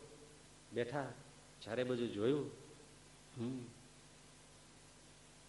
આમ આમ જોઈએ રાખે. એમ એક દોરડું લટકે, દોરડામાં એક લુગડું બાંધેલું. એમાં શું હશે? એના પતિને પૂછ્યું કે આમાં શું છે? તો કે એમાં જમતા બે રોટલા વધ્યા છે ને, એ બાંધ્યા છે. ઠીક ઠીક. આમાં મારે જાણી લેવું પડે ને તમારી પાસે સંપત્તિમાં શું છે? ચારે બાજુ બધું ખાલી હતું. કાંઈ જ નહોતું. કાંઈ જ નહોતું ને? આંખમાંથી આંસુની ધાર થઈ. ઓહો. એના પતિએ કીધું દેવી, મેં તમારા પિતાને કહ્યું તું મારી પાસે કાંઈ નથી. હું તો હરિભજન કરવા વાળો માણસ છું. એને જમાડ હોય તો જમાડે ને ભૂખ્યો રાખે ભૂખ્યો રાખે. હા જો કાંઈ નથી. હવે તમને જોયા પછી આંખમાં આંસુ આવતા હોય તો મારા ઉપર નારાજ ના થશો. મેં તો પહેલેથી કહેલું છે. એમની ધર્મપત્નીએ કહ્યું પતિદેવ આ ઘરમાં કાંઈ નથી એટલે નથી રડતી, પણ તમારી ભક્તિ ને બંદગી માટે રડું છું. કેમ તો કે આવી ભગવાનની ભક્તિ કરો છો ને છતાંય બે રોટલા બાંધ્યા. આ બાંધ્યા શું કામ? એ દેનારો છે તો આ બાંધી શું કામ રાખ્યા? ત્યારે પેલાને ભૂલ સમજે ઓહો આ તો મારા કરતા સવાઈ ભક્તિ ઘરમાં આવી છે. કેવા કેવા જીવનારા છે તમે જુઓ તો ખરા, અડધી રાતે આપણને ટાઈટ ચડી જાય. આ બધી, આ બધું સાંભળી સાંભળી ભેટ પહેરી લેવાનું મન થઈ જાય. આ વાત મૂકતા એવું નથી, આ તો વયા મૂકીને બીયા જાય. આપણે માંગરોળના ગોવર્ધન શેઠ. દુકાન માંડી, તમે જો કેવી વિશિષ્ટ વાતો છે. કેવી? દુકાન માંડી છે. જો કોઈ લેવા આવે, ઘી ગોળ ખાંડ, લોટ, અનાજ, કરિયાણું, બધું જે કઈ આવે, પૈસા આપે તો લઈ લે. ન આપે તો સ્વામિનારાયણ ખાતે. ઓલાનું પૂછે નહીં તારું નામ શું, મંજી, પ્રેમજી કાંજી ભુજા જે કઈ કઈ કઈ પૂછે જ નહીં. કોઈના નામે નહીં. પાંચ કિલો ખાંડ, ગોળ, ઘી, દસ કિલો માંડ, બે, પાંચ કિલો ગુણિયો, જે કઈ હોય, લખે. સ્વામિનારાયણ ને ખાતે. લો હરિભક્તો બધા સહાનુભૂતિ હોય. બધાને વાત ખબર પડી. મુક્તાનંદ સાહેબ ઉત્સવમાં આવ્યા છે, ગરડામાં વાત કરી, સ્વામી, આ માંગરોળના ગોવર્ધન શેઠ, સ્વામિનારાયણ સ્વામી ભજન કરે, શ્રીને આશ્રિત બહુ સારા હરિભગત. એનો વાંધો નથી, પણ વ્યવહાર આખરે વ્યવહાર છે. તો જે આવે એને આપે ખરા, પણ સ્વામિનારાયણ ખાતે લખે તો કોણ? ભોજોભાઈ દેવા આવવાનો છે? વાતે સાચી ને, હવે આપણે ખબર પડી જાય, સ્વામીના ખાતે લખ્યું છે તો આપણે દેવા જાય. જોયું? ના પાડે. સત્સંગી છે તોય. સત્સંગી છે તોય ના પાડે છે. તો ઓલા તો કેમ દેવા આવે? અને આજે દેવું નથી, તોય ના પાડે છે. એટલે સ્વામી તો મર્મના જાણતર છે, બધું જાણે છે, પણ હરિભક્તોને સમાધાન થાય એટલે શ્રીજી મહારાજ પાસે અક્ષર ઓરડીમાં આવ્યા, પ્રણામ કર્યા. કેમ મહારાજે પૂછ્યું, સ્વામી, કેમ આવ્યા? તો કે આ માંગરોળથી હરિભક્તો એક ફરિયાદ લાવ્યા છે. તો જરા મને કહ્યું, તો આપની સાથે બેસીને વાતચીત કરી લે. સાંભળો એમને, એટલે મુક્તાનંદ સ્વામી કીધું, મહારાજે, શું છે? તમે જ કહો ને? તો કે, આવું છે, ગોવર્ધનભાઈ આપે છે બધું, પણ સ્વામિનારાયણ ખાતે લખે છે. તે મહારાજ હરિભક્તો એમ કે છે કે વ્યવહાર તો વ્યવહારની રીતે થાય. જેણે લીધું હોય એનું નામ લખીએ તો સારું, તો વ્યવહાર ચાલે. એટલી તમે ગોવર્ધનભાઈ તમારું માન છે, બીજાનું કોઈનું માનતા નથી, એટલે તમે ભલામણ કરો કાંઈ કાગળ લખી દો તમે હવે જઈએ છે ઘરે તેને આપીએ કે મહારાજ આવું કીધું છે, જેનું હોય એનું નામ લખવું. મહારાજ કે, સ્વામી, શું કીધું? તો કે, મહારાજ પ્રભુ, એ જેને આપે છે ને, એમાં એવું જ લખે છે, સ્વામિનારાયણને ખાતે સ્વામિનારાયણને ખાતે. શ્રીજી મહારાજ ઊંડો શ્વાસ લઈ સ્વામી ઓહો, અમારે માથે નાખ્યું ને, માટે હવે અમારે જ પૂરું કરવાનું રહ્યું. લ્યો. અમારે ખાતે માંડ્યું એટલે હવે અમારે જ બધું આપવાનું રહ્યું. લોક આપે કે ન આપે, પણ મારે માથે નાખ્યું એટલે મારે જ આપવાનું છે. મારે સાંભળીને કરતા નહીં હો. નળિયાય નહીં રે ના ના, સાચી વાત છે, હું એટલે કઉ છું. સાંભળીને નહીં કરતા, જીવમાં હોય તો કરજો. એટલા માટે પેલા લોકો છે ને મરી ફીટવા માટે તૈયાર થઈને બેઠા છે. કે ન હોય તો ભૂખ્યા મરી જાય હવે તમે એક ટાણું ભૂખ્યા નથી રહી શકતા. પાણીને બદલે કોકા કોલા પીવા જોઈએ છીએ. અને સ્વામિનારાયણ ખાતે કરવા જાવ તો શું થાય? ઓલું આવે? પણ ઓલા તો મરદાનગીથી બેઠા છે. આવે તો આવે, ના આવે તો પ્રાણ રાખવો જ નથી ને, કાંઈ રાખવું જ નથી નરસિંહ મહેતા થાવું, આમ જોવો તો આમ હેલું. કારણ કે વ્યવહારનો ઉલાળ્યો કરી નાખી છોકરા વરબાવ તો વરે પરણે પરણે, ન પરણે, એમનો રખડે, વાંઢા રખડે, જે થાવું થાય, કઈ નાક ધરમ શરમ મૂકી જ દીધી. લ્યો, તેવડ હોય તો મુકાય નગર મુકાય. હવે તમે નીકળ્યા હોય તમારા છોકરી કે છોકરા, છોકરી હોય, એ ત્રી બત્રીસ વર્ષના થઈ ગયા હોય તમે બહાર નીકળો તો શું તમે મૂછું વળચડાવતા તો નીકળો? નીચી થઈ જાય મૂછ. હે? તરત કોઈ કે પચીમું હાલે શરમ આવે ને? નરસિંહ મહેતા નથી આવતી. એટલે એવી મરદાનગી હોય તો થાય, એટલે જીવમાં હોય તો કરાય, નકલ કરાય નહીં. એટલે શંકરાચાર્યએ કીધું છે કે મૂઢ જહી ધનાગમ તૃષ્ણામ, કુરુ સદબુદ્ધિ મનસી વિતૃષ્ણામ. છે ને પણ જો જીવનારા જીવે છે ને, હરિને આધારે જીવનારા જીવે છે, એ તો અનંત કોટી બ્રહ્માંડોને, અરે આ હિંસા કરીને જીવનારા ગાયોને, ગાયો તો ભગવાનને કેટલી વાલી છે? આપણે લોકો બધા કહે છે ને, આપણે પૂર્વજ વાંદરા હતા. એવું ઘણા કે છે. એ તો જે કે છે એના હશે. આપણે તો મનુના વંશ જ છીએ. કે આપણે થોડા વાંદરાના છીએ. અને ખરેખર જે કેનારા છે ને, એને તમે નિરખીને જોજો, તમને લાગશે ધીમે ધીમે. આ વાંદરા જેવો.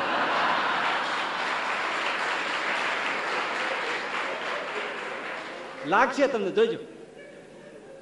પણ એ વાતને તમે અધૂરી મૂકો. પણ કોઈ એમ કે આપણી માં કોણ હતી? તો આપણી માં પૂર્વે ગાય હતી. ગાય માતા છે. કેવી માં. હવે એનો મહિમા તો કેટલો કહેવાય? પણ આ, એ ગાય અસલ ગાય હોય એ જો અસલ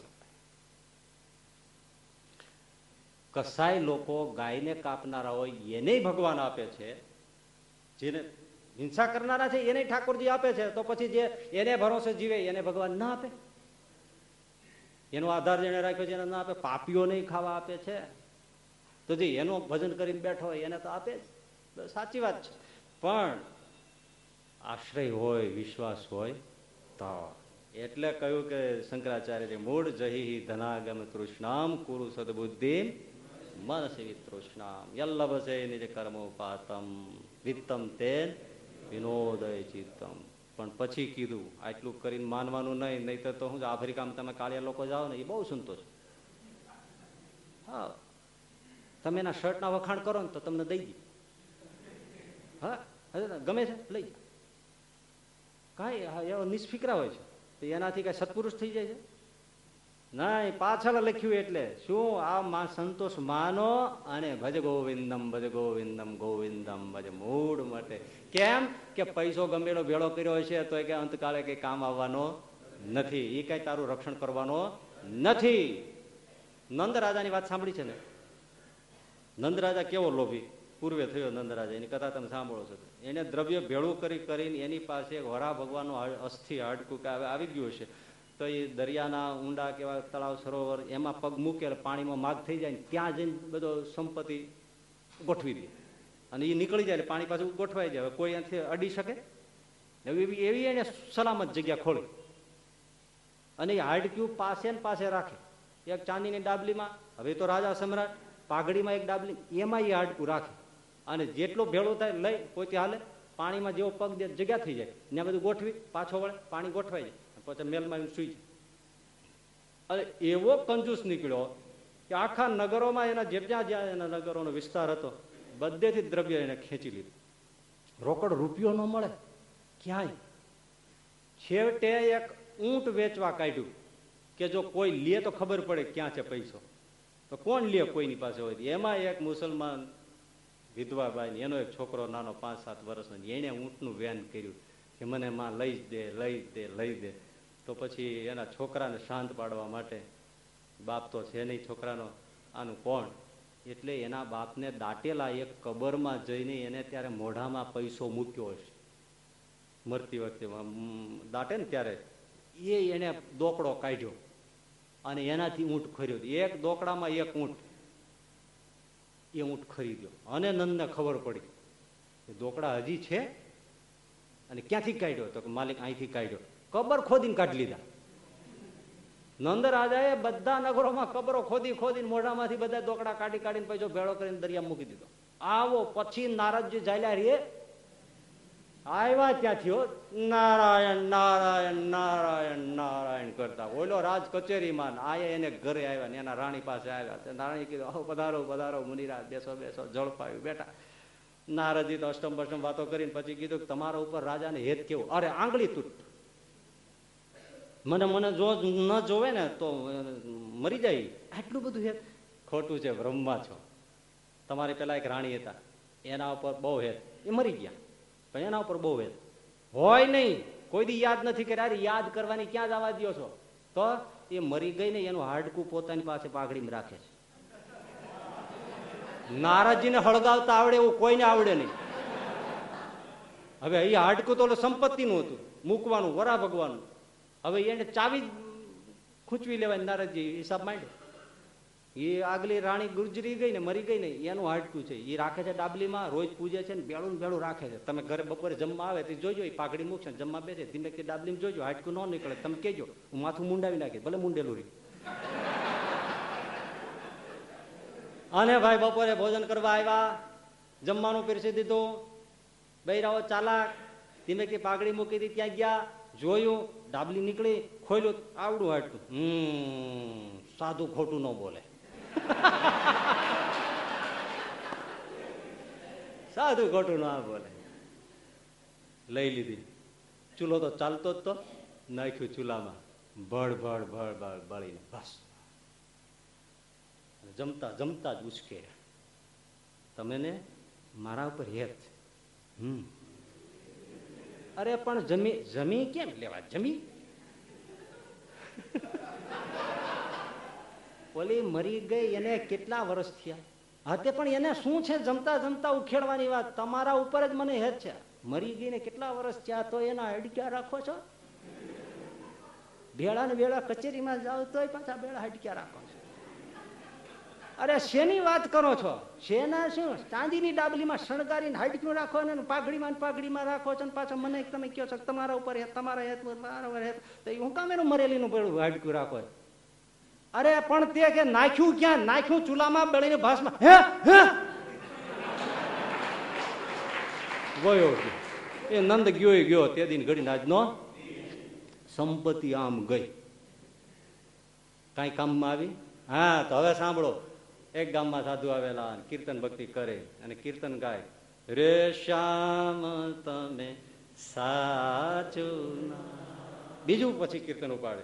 રે સગપણ હરિવર નો સાચું બીજો બાધું ક્ષણભંગુર કાચું રે સગપણ હરિવરનું. એક મહિલાએ સાંભળ્યું, મુખડું યાદ રહી ગયું રે સગપણ હરિવરનું સાચું. બ્રહ્માનંદ સ્વામીનો કીર્તન અને સહજાનંદ સ્વામી પ્રત્યે ભક્તિનું અનુપમ હૈયાનું હેત પણ એ રાગ અને શબ્દો, એ ઓલી બાઈને હૈયે રહી ગયા. આટલો જ ટુકડો. રે સગપણ હરિવર નો સાચો. એ ઘરકામ કરે, જે કાંઈ કરે, છાણા થાપે, વાસીદું કરે, અનાજ દળે, જે દળે, પણ આટલી જ પંક્તિ બોલી રાખે. અને એમાં હરિવરનું ભજન થઈ રાખે. જો નંદરાજાએ સંપત્તિ ભેળી કરી, પણ જીવ લઈને ગઈ. અને બ્રહ્માનંદ સામેનો એક જ ટુકડો ને હરિવર આવે, સહજાનંદ સામેનો છોકલું હલ્યો રે સગપણ હરિવરનું અને આમ જોવે છોકલા વાળો. વળી પાછું કે રે સગપણ હરિવર, આમ વળી જોવે. વાહ રે વાહ ડોસીએ ભજન માંડ્યું છે ને. આખી જિંદગી આમનમ કરતી એટલું જ યાદ, એટલું જ યાદ. હરિવાર, હરિવર ભજન થાય. જો કેટલી મૂડી ભેળી થઈ ગઈ, એમ કરતા પછી એ ડોશીનો અંતકાળ આવ્યો.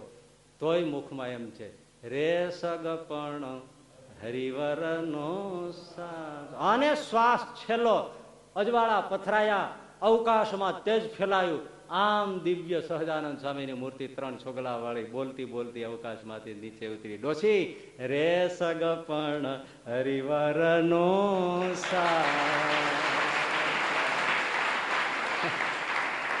આવી જાઓ આ વિમાનમાં. શ્રીજી મહારાજે બે હાથ પકડી ડોશીને દિવ્ય દેહ આપ્યો. ભૌતિક દેહનો ત્યાગ કરાયો. પોતાના વિમાનમાં બેસાડ્યા, અક્ષરધામમાં ડોસીને લઈ ગયા. આ મૂડી કામ આવે એટલે શંકરાચાર્ય કે છે, ભજ ગોવિંદમ ભજ ગોવિંદમ ગોવિંદમ, ભજ હા, પૈસો જોઈએ. પૈસાનો મોહ ન જોઈએ, લોભ ન જોઈએ, અનિતિ ન જોઈએ, અણહક ન જોઈએ. પૈસો તો જોઈએ તો ખરો. ભગવાન આપે તો જોઈએ, ન હોય શું જોઈએ? કોકનો જોઈએ. પણ જરૂરી તો ખરો. પણ જોઈ એક વાત બહુ ગંભીર થઈને કહું છું. ઘણી બધી વસ્તુઓ છુપાયેલી પડી હોય છે. પૈસાદાર ગરીબ ઘણા હોય છે. આવી વાત આપણે ક્યારેય કરતા નથી.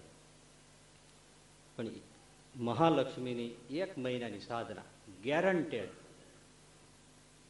લાખોપતિ નહીં, કરોડપતિ થાવ. એક જ મહિનાની સાધના એક, બે, ત્રણ મંત્રો.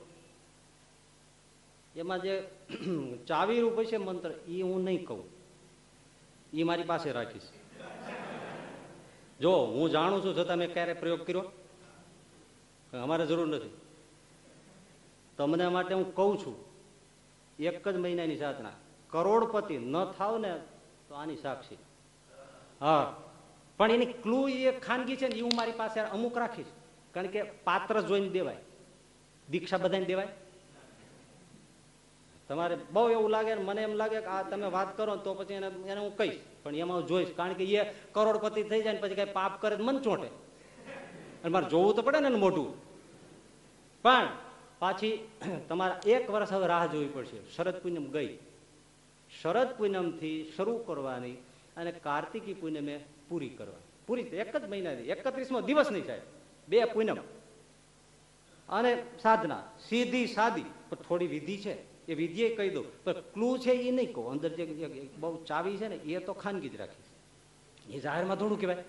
ના. પણ ગેરંટી. અમુક પૂજા છે, અમુક વિધિ છે. શરદ પૂનમને દિવસે તમને ખબર છે, આ લોકો ભૂલી ગયા છે.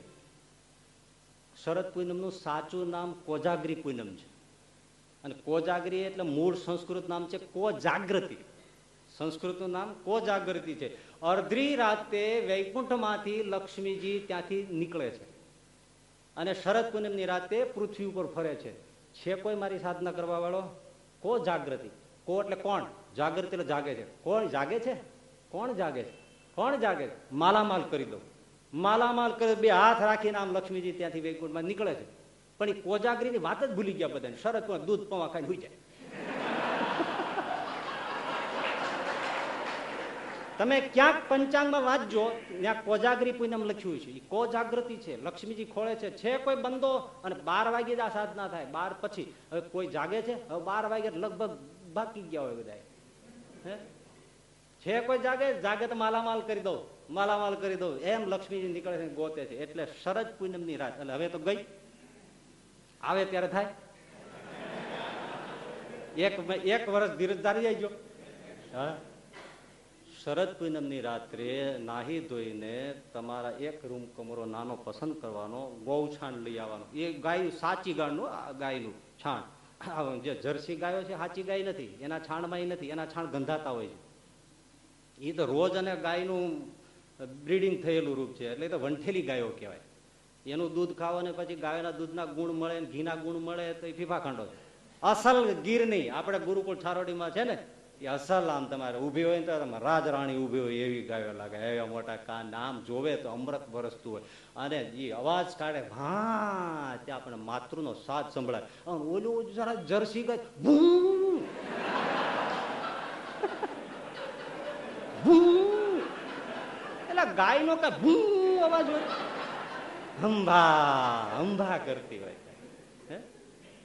એ અસલ ગાય, અસલ ગાયનું છાણ લેવાનું, નહીતર વળી પાસે કહેતા નહીં મને, ઓલું ગંધ મારતું એવું નહીં.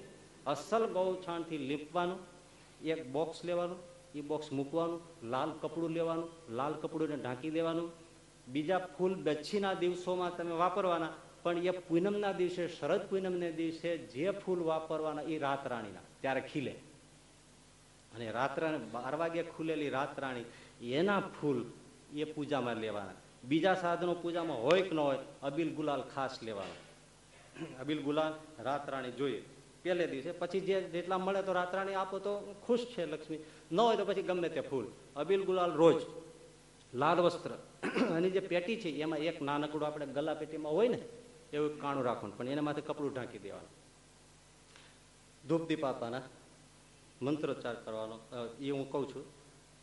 આ અબીલ, ગુલાલ, પુષ્પ, આ તે બધું ચડાવવાનું, પછી ધૂપદીપ કરવાનો. અને એક આ મંત્ર એક માળા કરવાની છે. એકસો ને આઠ જ વાર બોલવાનું છે. જાજી પાછી સાધના નથી.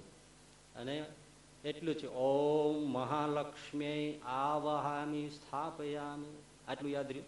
ન હોય તો સીડી મળી જશે તમને. તમે સાંભળી લેજો. એ તો થાય રિપીટેશન ઘણું થઈ શકે. ઓમ મહાલક્ષ્મી આવાહયામી સ્થાપયામી. એકસો ને આઠ વાર એક માળા જપવાનું. જપી લીધું? હવે જે છે ને એ હું મારી પાસે ખાનગી રાખું છું. એ તમને નહીં કહું. એ પછી તમારે એવો પાત્ર જોઈને હું કહું નહીતર ના કહું. મરી જાવ તો ન કહું. હા. હા? તમે રિવોલ્વર લઈને મારી છાતી પર ચડી જાવ તોય ન કહું. એમ ના કહું. ના. એમ મરવાની તૈયારી હોય એમ તમને કોઈ એમ મારા કાટલો પકડે કહી દે શું મંત્ર હતો? એમ નહીં નીકળે. મંત્ર માટે તો શિષ્ય ભાવ દાસ ભાવ પર તમારું મોઢું જોવું, ચરિત્ર જોવું, આ બધું જોવું, નહીં તો બધું હું હેરાન થઈ જાઉં. પછી આ તમને ખબર આ બધી મુદ્રાઓ છે. આ મુદ્રા છે, સ્વસ્તિક મુદ્રા છે, આ મુદ્રા છે, આ દસ આંગળીઓમાં અમુક મુદ્રા બને છે ને. એ મુદ્રા બનાવવાની છે. એ મુદ્રા પેલી પેટી ઉપર જે બોક્સ રાખ્યું છે એના ઉપર રાખવાની છે આ કરવાનું. અને એક મંત્ર ત્રણ વાર બોલવાનો છે. બસ આ મુદ્રા અને ઓલો મંત્ર એ આપણી પાસે. એ જ છે. એ એક, આ તમે તો પેલું તો મહાલક્ષ્મીનું સ્થાપન કર્યું. હવે જે આમ વરસાવવાનું છે ને બોક્સમાં એ મુદ્રા અને મંત્ર. ત્રણ વાર બોલવાનો વાત પૂરી. પછી ધીમેથી કપડું ખોલવાનું. એક રૂપિયો અંદર નાખવાનું, કપડું ઢાંકી દેવાનું. સુઈ જાઓ નિરાજ સાધના પૂરી. બીજે દિવસે બાર વાગે આવવાનું. અબીલ ગુલાલ ખાસ, ફૂલ જે મળે તે રાત રાણી મળે તો બેસ્ટ ન મળે તો પછી કાંઈ વાંધો. મંત્રની એકસો આઠ જપ, મુદ્રા, મંત્ર ત્રણ વાર. હજી એક રૂપિયો નાખ્યો, બસ આટલી સગવડતા તો કોની પાસે નહીં હોય હું એમ કહું છું. બીજે દિવસે બે રૂપિયા. એકનો બે. ત્રીજે દિવસે બેના ચાર. ત્રીજે દિવસે પછીના દિવસે ચારના આઠ. આઠના હોળ, હોળના બત્રી બત્રી ચોસઠ ચોસઠ ને એકસો અઠ્યાવીસ. આટલું આટલું જ કરવાનું, બીજું કશું જ કરવાનું નહીં. ત્રીસ દિવસ પૂરા થઈ જાય.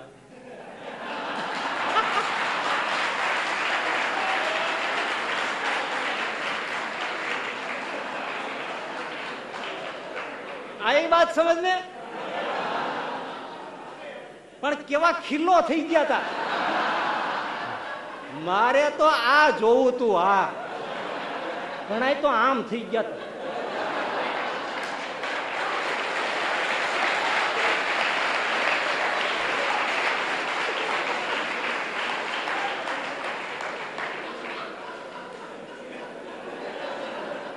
ઈ જે મુદ્રા છે ને મંત્ર, ઈ હું તમને કહી દઉં એ મુદ્રા આ છે. બહુ થઈ ગયું બાપા, બહુ થઈ ગયું. હવે હાવ કરો, હવે હાવ કરો. એ આ મુદ્રા અને મંત્ર, હવે હાવ કરો, હવે હાવ કરો, હવે હાવ આ ત્રણ વાર બોલવાનું, એટલે બધું પૂરું થઈ જાય. કરોડપતિ થઈ જાઓ એક મહિનામાં, લ્યો. ગેરંટી વાત છે ને? કારણ કે વીસમો દિવસ આવે એક જે નાખ્યું એને બીજા દિવસે ડબલ નાખવાનું. વીસમા દિવસે તમારે સવા પાંચ લાખ નાખવાનું થાય.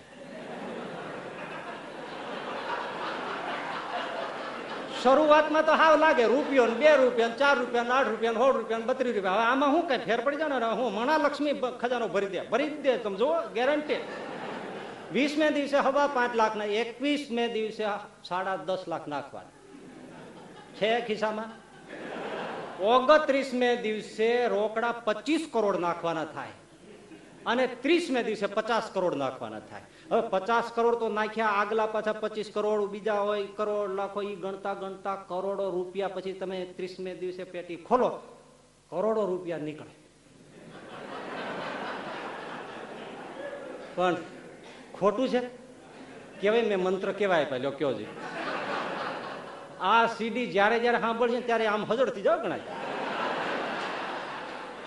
હા, બસ. આ નહીં, ઓલા શાલિગ્રામ જેવી વાત છે. ઓલા પૂજા કરતો હતો બ્રાહ્મણ શાલિગ્રામ નો તે એમાં એને બોલવાનું એવું વ્રત. એમાં બાઈ અને ગોરાણી પાણી ભરવા ગયા. અને આ બ્રાહ્મણ શાલિગ્રામ પૂજા કરે. એમાં કૂતરું રસોડામાં ગયું હવે રસોડામાં રોટલીને થપ્પો પડેલો. બ્રાહ્મણને એમ થયું? બોલાય તો નહીં, એટલે હડકારો તો કરાય નહીં. શાલિગ્રામ લઈને વળગાડ્યા. ફેરવીને કુતરાને આ ઠોકી દીધો. બાઉ કરો કૂતરે વંડી ઠેકીને વી ગયો? બોલાતું પણ ઊભું તો થવાતું જ ને. તો શાલિગ્રામ લઈ લેવા માટે ઊભો થયો. લીધો, ફળિયામાંથી શાલિગ્રામ લીધા, ધૂળ ખંખેરીને બોલ્યો, સેવા બાર વર્ષ કરી, કામમાં આજ આવ્યા. એમ આ જયારે સાંભળશે ને, ત્યારે આમ થઈ જાય. ઘણા પ્રવચન કર્યા, કામનું આજ જ કર્યું.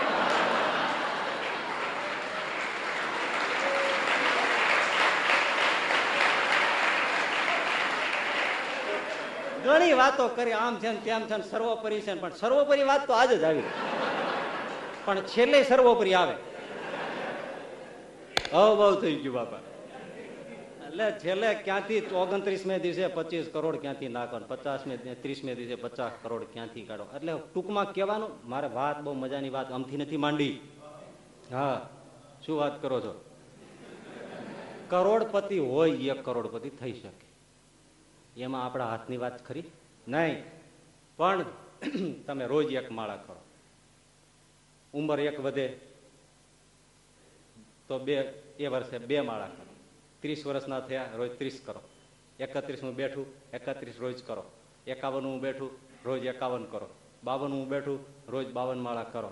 અને આવી રીતે રોજ બાવન માળા, રોજ પચાસ માળા, રોજ ત્રીસ માળા, રોજ અગિયાર માળા, રોજ સાત માળા, રોજ પાંચ માળા એમ કરતા કરતા આખું જયારે છેલ્લે પહોંચે ત્યારે અવશ્ય ભજનના ખજનના કરોડપતિ થઈ જાય થઈ જાય ને?